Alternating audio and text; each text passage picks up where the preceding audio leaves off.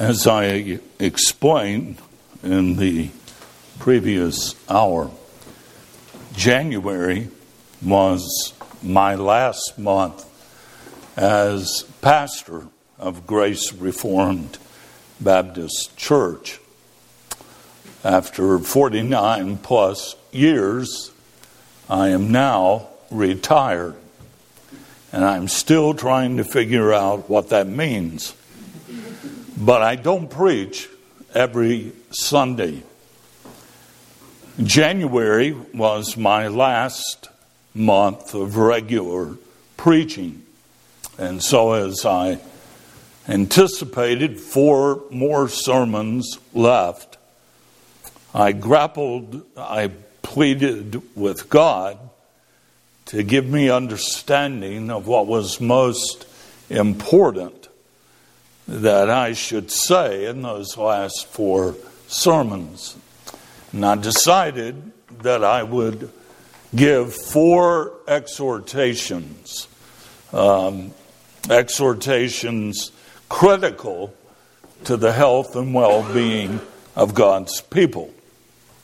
But as God's people in Mebane have come to expect, uh, the first exhortation became a series of sermons, and I didn't get to two, three, or four. But that one exhortation, which I shared in the previous hour, really was the burden of my heart. And that exhortation is this, and I give it to you as I gave it to the people in Mebane. You must keep increasing in your love for God and for Jesus Christ in particular. That should be the ongoing goal of your life. Now, we have lots of goals, we have lots of things that we need to improve on, that we want to improve on, but none of them are as important as our personal relationship with Christ. And so I challenge you to make this um, chief among your own goals and endeavors that you will love Christ and you will love Him more tomorrow than you love Him today. And if God blesses you to see uh, another Lord's Day, that you'll be able to say, by grace, I love Jesus more than I did last week.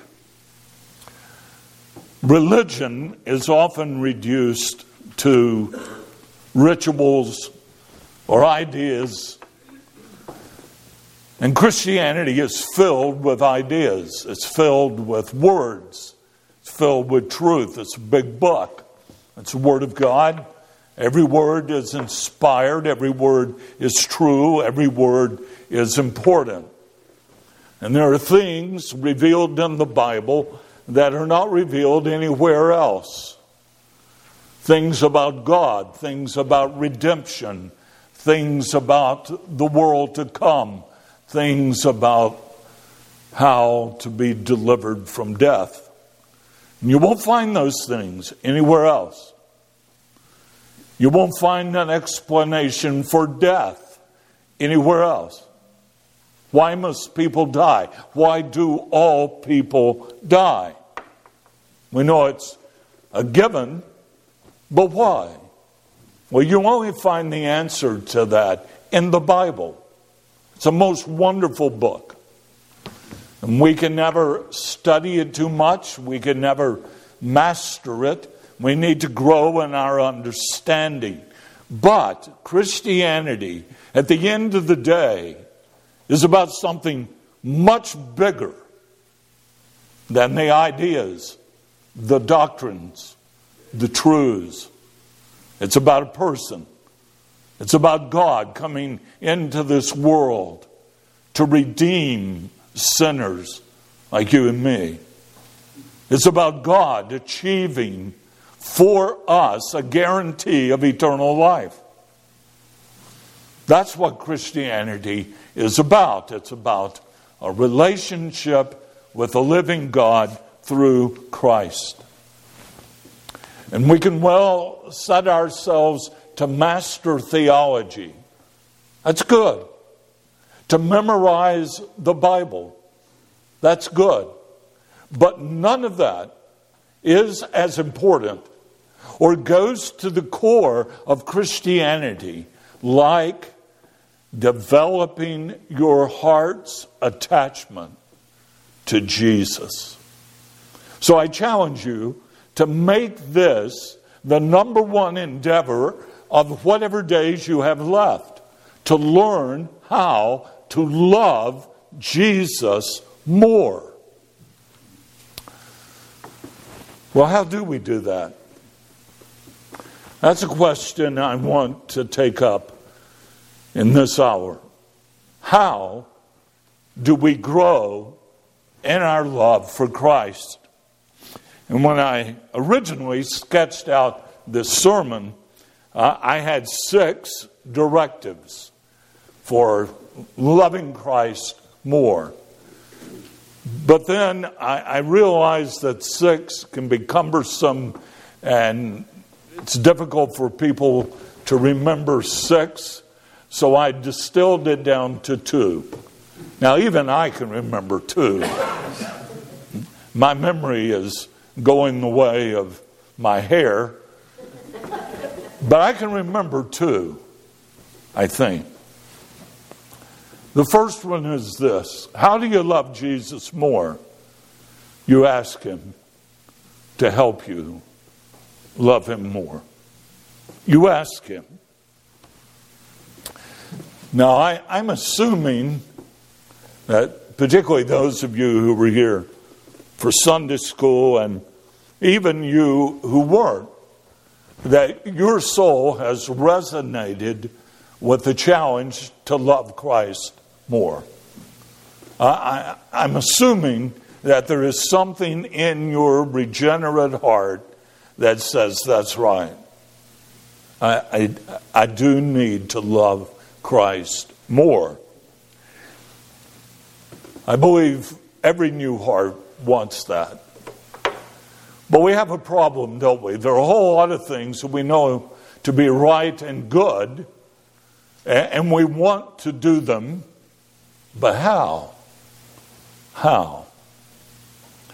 Desire and ability are two different things. In Romans chapter 7 and verse 8, Paul wrote these familiar words as a Christian. He wasn't writing as an unbeliever, he was writing as a new creature in Christ. And this is what he said For I know that in me, that is, in my flesh, nothing good dwells. For to will is present with me, but how to perform what is good, I do not find. And that captures perhaps the greatest frustration of the Christian life. We find ourselves too weak, too easily distracted to do what our new hearts yearn to do. At least to do it fully. To do it to the exclusion of doing the opposite. As you hopefully think seriously about loving Christ more, you will find it to be exceedingly difficult. Now, it ought to be easy. I mean, it sounds like it ought to be easy. He's the most lovely person who has ever lived. He is our best friend. Whoever died for you, whoever took your place under the wrath of God, whoever loved you that much. Now, I'm sure you have lots of people who love you, but no one has ever loved you like Jesus loves you. So it ought to be easy to love him. But it's not. It's not easy. And as I went back over these notes, I mean, it's been, what? It's been a month since I preached this, a little more. And I looked at myself and I asked myself, Am I loving Christ more than when I prepared and preached this sermon? And I wasn't happy with the answer that came back. Why? Well, it's because nothing good dwells in us. The will is present with us, but the ability does not belong to us. So, my first directive in seeking to answer the question of how is simple you must pray. You must pray. You must ask Christ to supply you with the spiritual power and the spiritual energy, the grace that would move you and enable you. Psalm 119 and verse 36, I think, provides a model for that kind of praying. Psalm 119, 36 reads as follows Incline my heart to your testimonies and not to covetousness. Incline my heart to your testimonies. The NIV translates the verse like this Turn my heart toward your statutes and not towards selfish gain. Turn my heart, incline my heart, bend my heart. That's what we need. That's what we need to ask Christ to do. We need for Christ to bend our hearts away from certain things and toward Himself. It's so easy to love things that don't matter.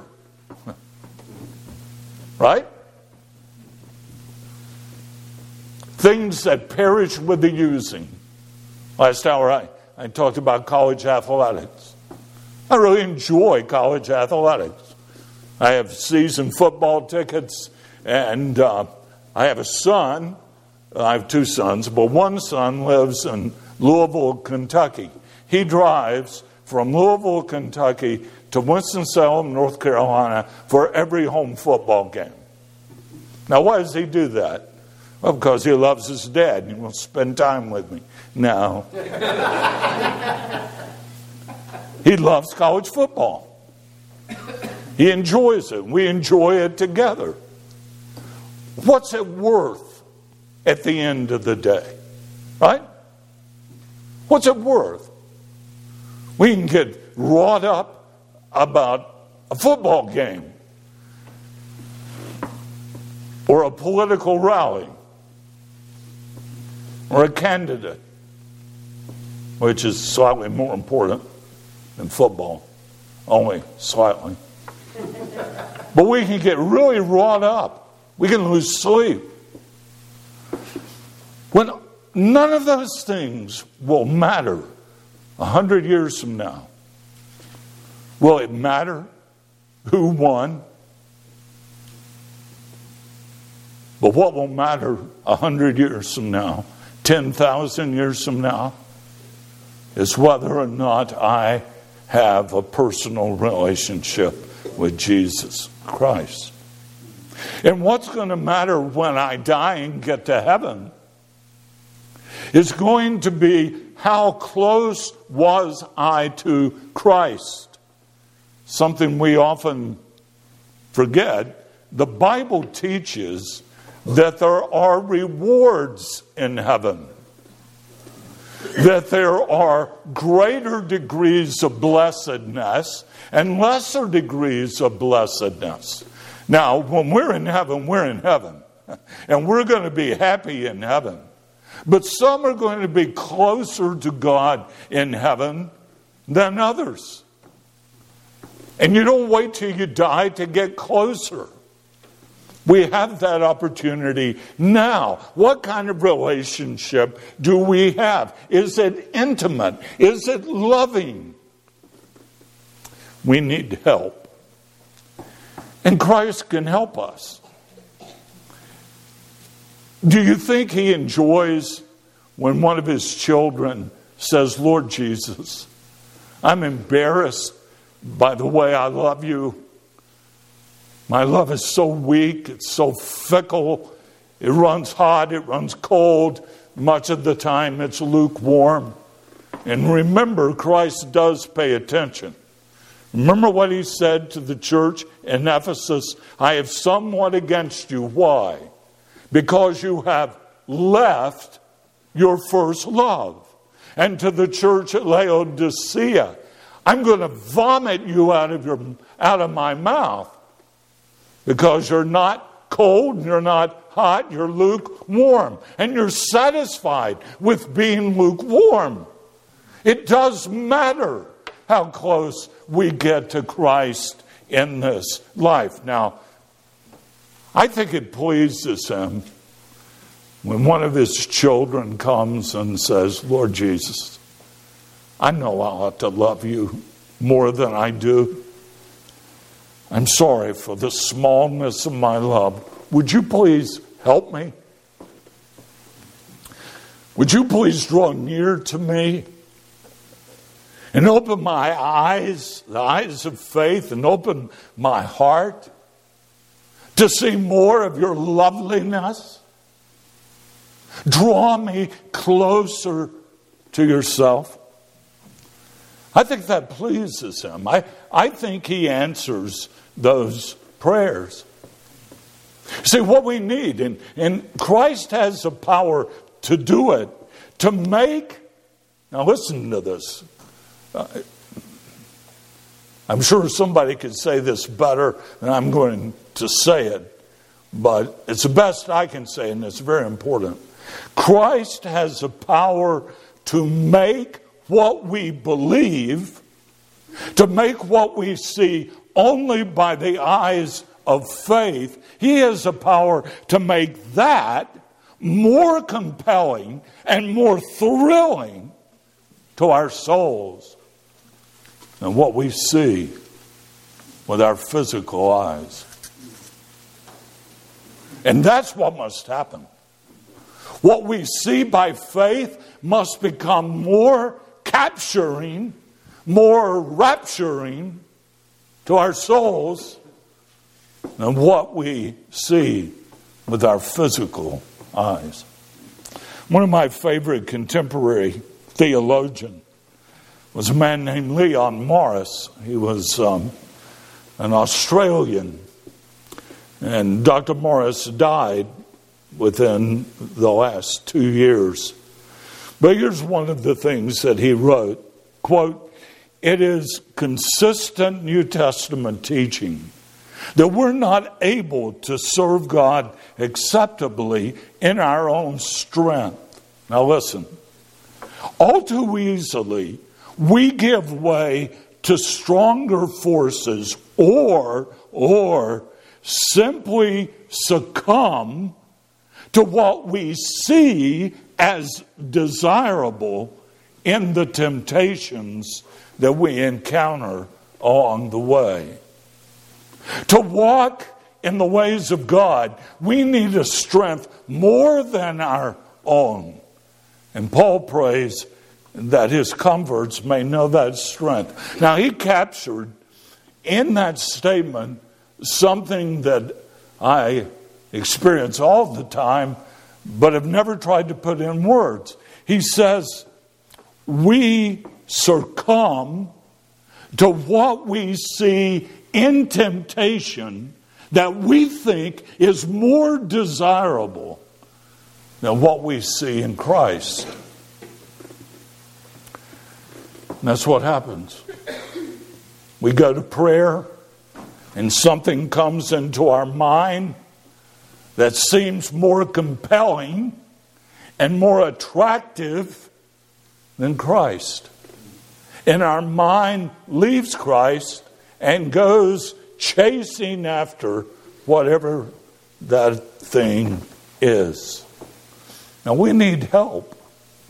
We need help in seeing what is beautiful in Christ, what is desirable in Christ. So, how do you love Christ more? You ask Him to help you. Jude 21. Jude 21 says, Keep yourselves in the love of God. What do you think that means? Keep yourselves in the love of God. Do you think that means cause God to keep on loving you? Do you think that's what it means? Do you think you have the power to make God love you? There's no need to keep God loving us. But we have a great task in keeping ourselves loving God. How do you do that? Well, you can't do that without Christ.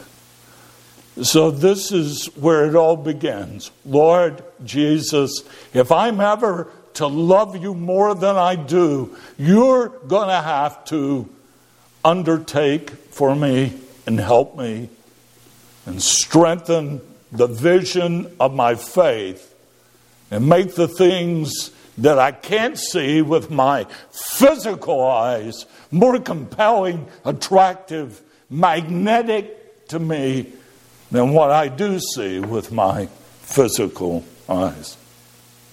Okay, that's first part of the answer. Second part of the answer. If you would love Christ more, seek to know as much as you can possibly know about God's love for you. If you would love God more, if you would love Christ more, study the love of God. Seek to understand as much as you can possibly understand about God's love for you. I'm sure most of you, probably all of you, are familiar with 1 John 4:19. We love him why? We love him because he first loved us. We don't initiate anything good in our lives. All true good begins with God. It begins with the work of God's Spirit in our hearts. And so it is with our love for Him. Our love toward God, our love for Christ, begins with Him. It's His love that draws us into love for Him. So, makes sense. If we're going to increase in our love for Christ, we need to become more familiar, as familiar as we can, with His love for us. The more we know of His love for us, the more we will be able to love Him.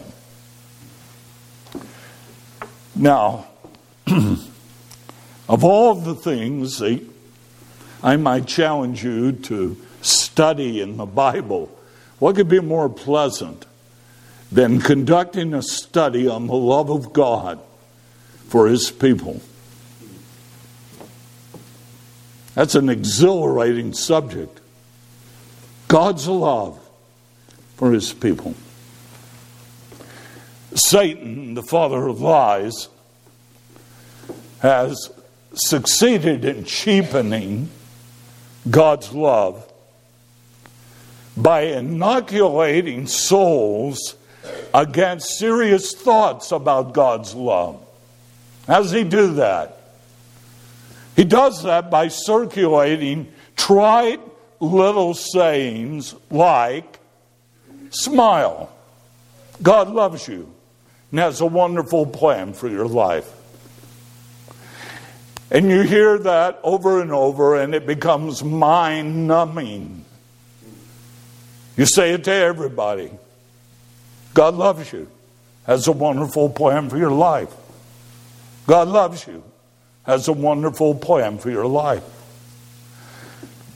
I remember a man telling me a story about jail ministry he was involved in. And he was so passionate that sometime he, he crossed some lines trying to convince people to believe. And uh, if I remember this story correctly, he was, he was in a jail cell with a prisoner.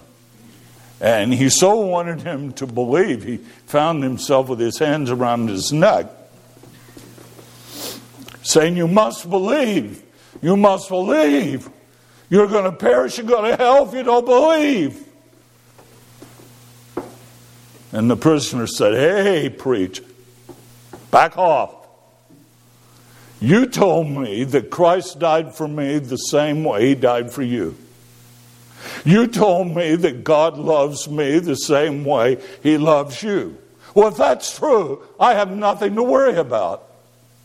If Christ did the same for me, he did for you, God loves me the way he loves you, I'm going to end up where you end up. And my friend told me, he said, suddenly I realized there was a problem in the way I preached the gospel to that man. Beloved, the love of God is as majestic and holy as God Himself. It's not a universal blanket. Now, the benevolence of God is universal. There is a creaturely like love that God the Creator has for all rational creatures made in His image. He has compassion toward all that He has created. But we're talking about something more than benevolence, something more than the love that causes the sun to shine on the good and the bad. We're talking about a love that reaches down and snatches souls as brands out of the burning. He doesn't do that for everyone. The love of God is redemptive, it's personal, it's particular, it's effectual. The redeeming love of God is unrelenting. Those whom God loves, He saves. And now one of them will be lost. And this love originates entirely in God Himself, His eternal goodness, His sovereign will. This love is not founded in anything that we are or we do. This love is the product of God's own will. He loves us because He will love us. I mean, it's one of the great mysteries. Why does He love me? I can come up with a million reasons why He shouldn't love me. Why does He love me? Because He will love me. Because He chose to love me. His love is majestic, it's mysterious. His love never fails. God is not going to be mourning in eternity future because some of those upon whom He has set His love didn't get to heaven. You see, nothing in this world could be as great or wonderful as being loved by God. So, we need to study His love. One of the most wonderful parts about this is that God invites us to pry into His love. Now, we know there are secret things in God and the counsels of God that He doesn't want us prying into. The secret things belong to God. The things that are revealed belong to us and to our children. But in this case, God wants you to pry and dig into His love. Turn to Ephesians 3. In Sunday school, we read from 1 Peter 1, and I said it was one of the great texts in the New Testament. Well, this is another, this written by Paul. When I read this to our people, I, uh, I gave them a challenge. I said, for those of you who are English majors, diagram this text. If I'm not mistaken, verses 14 through 19 is one sentence. Paul was a master of run on sentences. It's one sentence. Diagram it. At the end of the service, a lady came out my door and handed me a diagram of that text. Literally. I said, Whoa. Well, look at verse 14, Ephesians 3:14. For this reason I bow my knees. Let me stop there. What was the customary posture for prayer in the first century? It wasn't on your knees. The customary posture for prayer was standing with hands and head raised to heaven. But when Paul prays this prayer, he is compelled to get on his face. For this reason, I bow my knees to the Father of our Lord Jesus Christ from whom the whole family in heaven and earth is named, that he would grant you, according to the riches of his glory, that he would grant you to be strengthened with might through the Spirit in the inner man, that he would give spiritual strength to you in your inner man, so that Christ may dwell in your hearts through faith. That you will have such faith in Christ that there will be a sensible recognition of Him dwelling in you and filling you to this end. That you, being rooted and grounded in love, and that will be what happens if Christ dwells in you with might, you will be filled with love. And I pray for this so that, verse 18, you may be able to comprehend with all the saints what is the width and length and depth and height, to know the love of Christ, which passes knowledge, that you may be filled with all the fullness of God. I pray that you will come to have such a comprehension of God's love that you will be filled with the fullness of God's love. Paul prays that all of God's children might be strengthened in faith so as to comprehend the width, the length, the depth, the height of God's love in Christ, which he says, notice, passes knowledge. It sounds like a contradiction. I pray that you will know the love of Christ, which passes knowledge. That you will know the unknowable. Well, what he is saying, obviously, is that you will never comprehend the love of Christ. It's so big, so vast, so high, so deep, you'll never be able to wrap your finite minds around it. But you can know more. And I'm praying that you will know more than you've ever known. And how does this come about? Well, it comes about in part, not just by the work of the Spirit, but by the work of the Spirit in connection with our community together. Look at verse 18. That you may be able to comprehend with, with all the saints, that you will be able to comprehend together with your brothers and sisters. See, this is one of our big problems in contemporary Christianity. We make everything to be private. It's, it's me and God.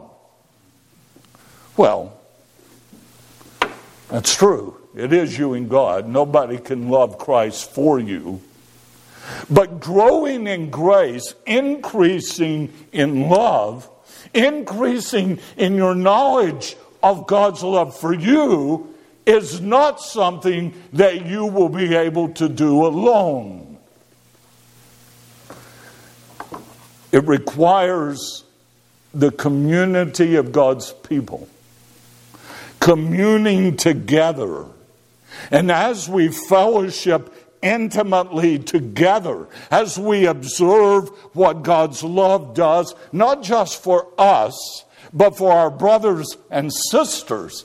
It's in that way that our appreciation for His love increases. Does that make sense? It's going deeper in our fellowship than we ordinarily go. How deep do we go in our fellowship together? How you doing? Uh, I'm good. Yeah, me too. Did you have a good week? Yeah, that's pretty good. Yeah, me too. What are you praying for, Rain? Well, I'm praying it'll stop. you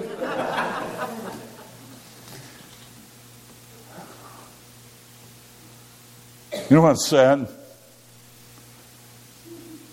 Too often, that's about as deep as it goes.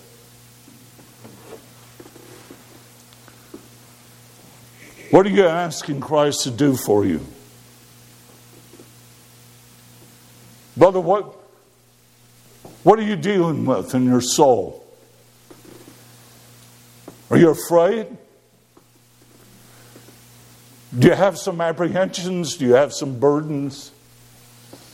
Are you dealing with sin? How's your war with pride? How are you getting along with your wife? You see, those are the kind of things that we need to talk about. Not so we can sit in judgment, not so we can compare ourselves with others, but so we can bear one another's burdens. So we know how to pray for each other in the areas that matter most. And one of the things that happens when we engage in this kind of communion is that we become aware of what God is doing, not just for us, but what He's doing for others. Testimony becomes a valuable aid and learning the love of God. Hearing brothers and sisters actually talk about God answering their prayers. I think this is a side note, not in my notes, so it's just my idea. I think testimony ought to be part of our worship. Now, some weeks, maybe nothing has really happened, but almost every week, God has done something for someone that I need to hear about. There's another text I want you to look at briefly Romans 5 5 through 8. Romans 5 5 through 8. You know what Christian hope is, right? We use the word hope. I, I, I hope it won't rain tomorrow. We use it in the sense of a wish, right? That's not the way the Bible uses it. Hope, Christian hope, is a confident expectation of good. Now, read this with that in mind. Now, hope, a confident expectation for future good, does not disappoint. Because the love of God has been poured out in our hearts by the Holy Spirit who was given to us. In Ephesians 3, Paul invites us to engage in careful thought about the love of God. But here, he teaches us that our confident expectation of glory, our hope of heaven, will never fail us because it is supported by an experience of God's love. God's love has been poured out in our hearts by the Holy Spirit. And the Greek word translated poured out is the same word that Peter used to explain what happened on the day of Pentecost. Jesus has poured out his Spirit. And the pouring out of the Spirit was an experience. The people who received the Spirit of God experienced power. And they were enabled to speak the gospel in languages they had never learned. Well, beloved, the pouring out of the love of God is an experience. The Holy Spirit causes the love of God to be experienced in the souls of God's people. And unlike the pouring out of the Holy Spirit that was once for all, the experiential reality of God's love is not just once. It can happen many, many times. That's part of what we need to ask. On one hand, we need to say, Lord, help me learn. Help me to study and learn. But on the other, we need to say, Give me more of the experience of your love for me, the felt realization of your love. Pour it into my soul. You say you're sounding like a Pentecostal. Beloved, I believe in Christian experience. I believe regeneration is a real experience. I believe faith is an experience. I believe repentance is an experience. And I believe that there is an experience of the love of God. You say, well, how can I get that experience? Well, it, it comes in connection with something. Look at verse 6, Romans 5. For when we were still without strength, in due time Christ died for the ungodly. For scarcely for a righteous man will one die, yet perhaps, perhaps for a good man, someone would even dare to die. But God demonstrates his own love toward us in that while we were still sinners, Christ died for us. The love of God for us is peculiarly demonstrated by the death of Christ on the cross. And it's in the close, careful contemplation of the cross and what was involved in the cross and who it was who died on the cross and why did he die and what did he accomplish by his death. It is in the contemplation of the cross where God's love was demonstrated that the Holy Spirit causes us to have an inward realization, a felt realization of God's love for us. Remember the gospel account of the prostitute who boldly barged into a Pharisee's house, who bathed our Lord's feet with her tears and wiped them dry with the hair of her head. That was an audacious act. Where did it come from? It came from her realization of being loved by Christ and forgiven of all her sins. The love of God is more than a theological reality, it is an experiential reality. And we need more of that. And we need to ask God, help me to know, help me to feel the love that you have for me. I hope talking about felt religion doesn't scare you.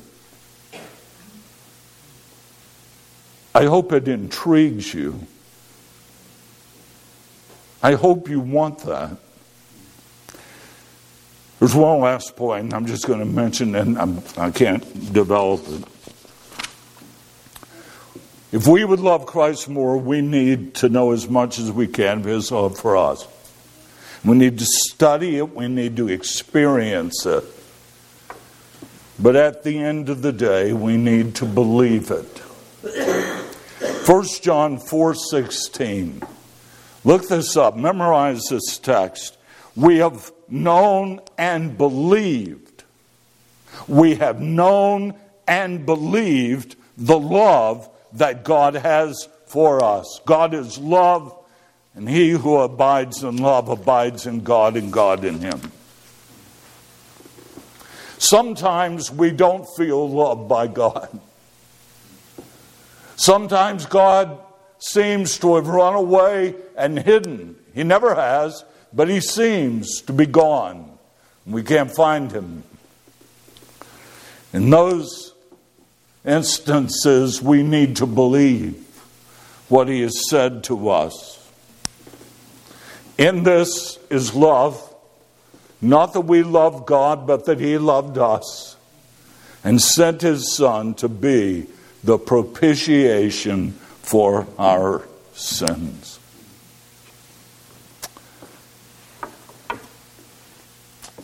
Probably, I'm not the only one here who doesn't feel worthy of the love of God.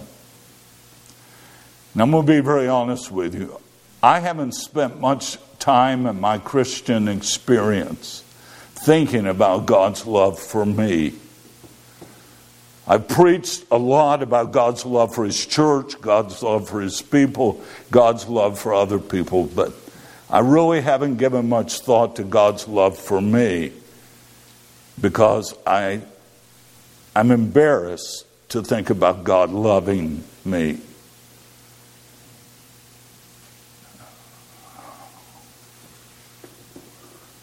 I hope He loves me. I trust His Son to get me to heaven. But I have not reveled in God's love for me the way I should. Because I, I'm afraid that if I give it too much thought, I'll discover he really doesn't love me, and I just thought he did. That's not good. I, am not offering this testimonial so that you will follow my example. But if you have that experience, I can sympathize with you. What you, if you're like me, what I need to realize is that God's love took care of my unworthiness on the cross. He loved me and He gave His Son to be the propitiation for my sins. That means he has made satisfaction. My sins are gone, my guilt obliterated. I'm not worthy to be loved by him, but I have been. But how can you know? Because I believe. It may seem too good to be true, but do you believe in Christ? Can you honestly say, My only hope of heaven is Christ? Where did you get that faith? Didn't always have it. Where did that faith come from? It's a gift of God, not of works, lest any man should boast. If God has given you faith to believe in Christ, it's because He sent Christ to die for you on the cross. And if Christ died for you on the cross, you're safe. And He loves you. And how do you know He loves you? Because you trust Him. He doesn't love you because you trust Him.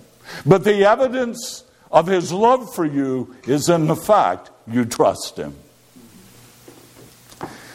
Well, there's a lot more to be said about how you grow in love. But I think it begins here.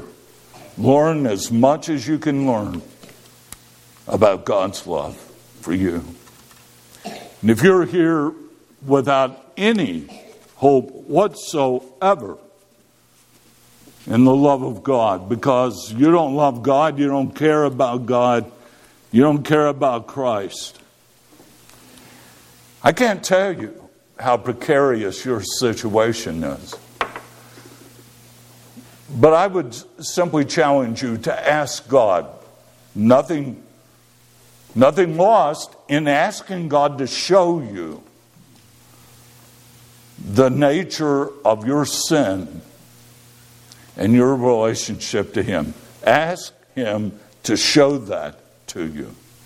And if He does, you will very quickly come to the realization that you need Jesus desperately. Let's pray.